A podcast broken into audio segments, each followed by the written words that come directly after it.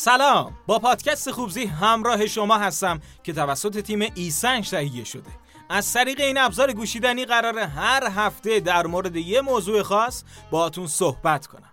همونطور که از اسم پادکست پیداست هدف ما نشون دادن راه و رسم بهتر زندگی کردنه. اینکه با اصلاحات کوچیک در رفتارهای روزمره تغییرات بزرگی در زندگیمون ایجاد کنیم. موضوع قسمت سوم تأثیرات تغذیه بر سلامت ذهن و روانه به نظر شما تغذیه تأثیری به سلامت روان داره؟ مثلا خوراکی هستن که باعث افزایش شادی یا کاهش خشم بشن؟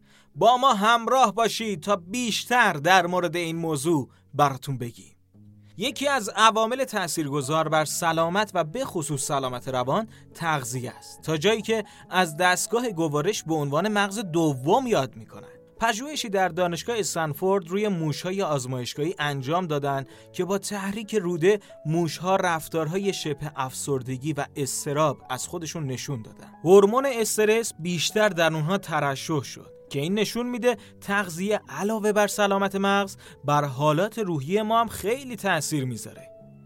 هزاران تر عصبی در مسیر گوارشی ما قرار داره که دستگاه گوارش رو کنترل می‌کنه و به همین خاطره که بعد از خوردن بعضی خوراکی ها احساس خوابالودگی، هوشیاری و حتی شادی می‌کنیم.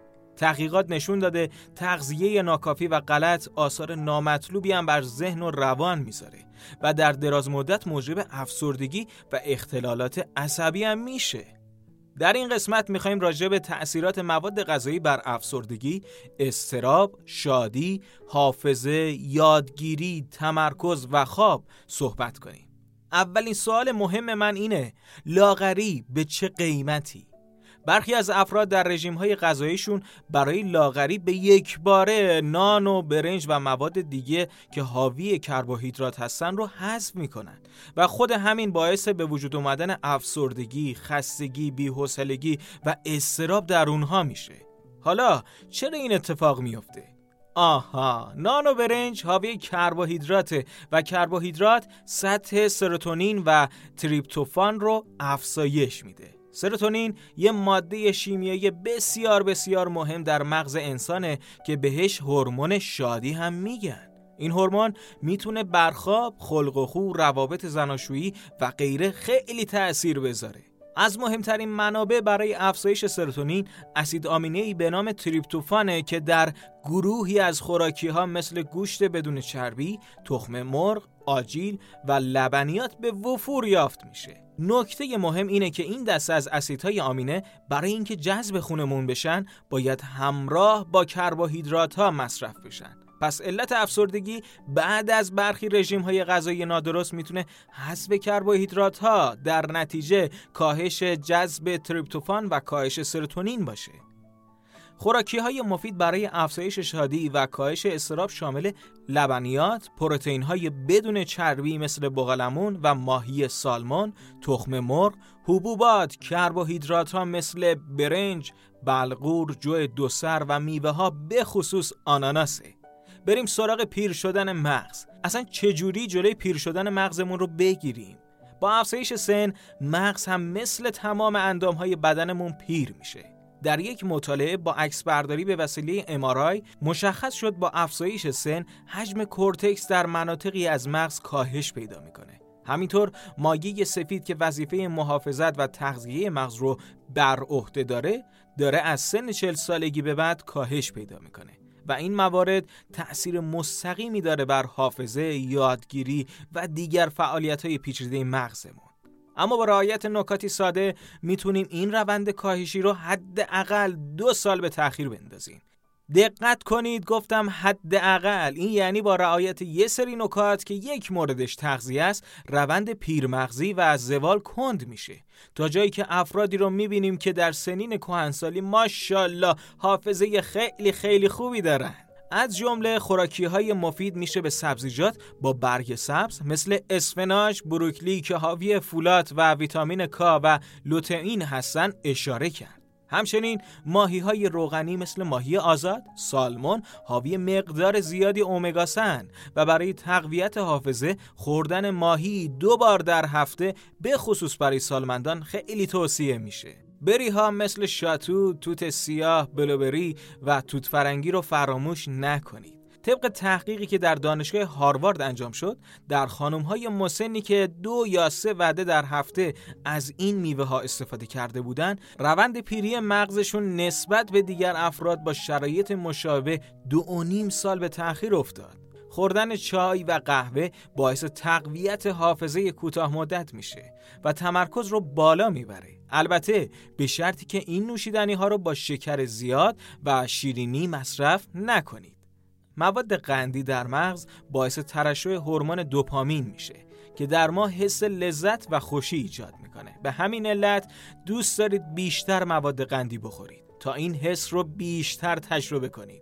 اما خوردن قند به میزان زیاد علاوه بر افزایش قند خون باعث به وجود آمدن تحمل میشه. یعنی در دفعات بعدی برای تجربه ی همون حس باید قند خیلی بیشتری مصرف کنید و یه جورایی به قندها اعتیاد پیدا می‌کنید و نهایتا این اعتیاد تشکیل حافظه رو مختل می‌کنه و تأثیر منفی بر یادگیری و حافظه ما می‌ذاره. آخرین دسته از مواد مغذی برای یادگیری و حافظه آجیل ها هستن که حاوی پروتئین و چربی های مفیده و گردو یکی از بهترین های این گروهه که مصرف مرتبش تأثیر زیادی بر تقویت حافظه می‌ذاره.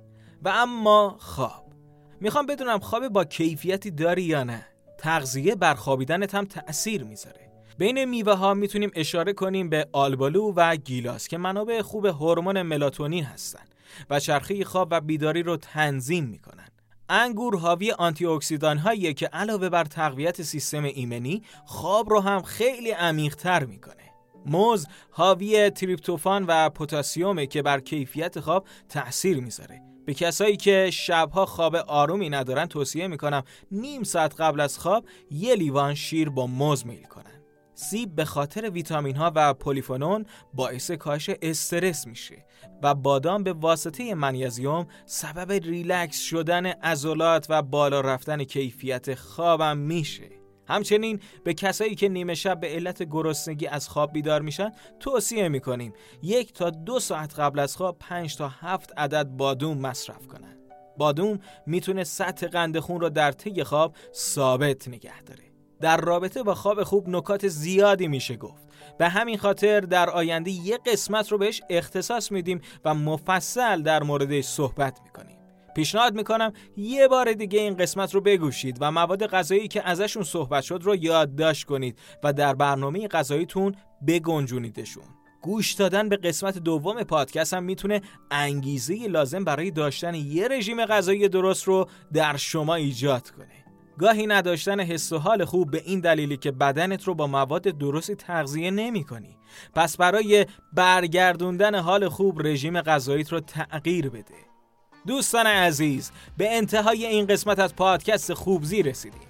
نویسنده این قسمت خانم محدثه مختاری از همکاران روانشناس تیم ایسنج بودن دوستان قدیمیمون که می‌دونن اما برای دوستان جدید ایسنج مرجع تخصصی تست های روانشناسی به صورت آنلاینه.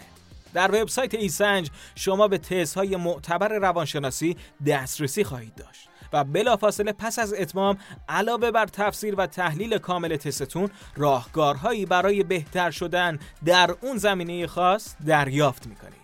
امیدوارم که این قسمت براتون مفید بوده باشه. ما رو می‌تونید در نرم افزارهای پادکست، SoundCloud، Castbox و مجله ایسنج بگوشید. برای اطلاع از سایر تست ها مطالب مفید علمی روانشناسی و تخفیف ها در اینستاگرام همراه ما باشید در قسمت بعدی راجع به لباس پوشیدن صحبت می‌کنیم و پوشش و موارد مربوط به اون از جمله رنگا رو از منظر روانشناسی بررسی می‌کنیم آرزو می‌کنم تا پادکست بعدی در پناه خداوند متعال شاد و سلامت و خوب زندگی کنید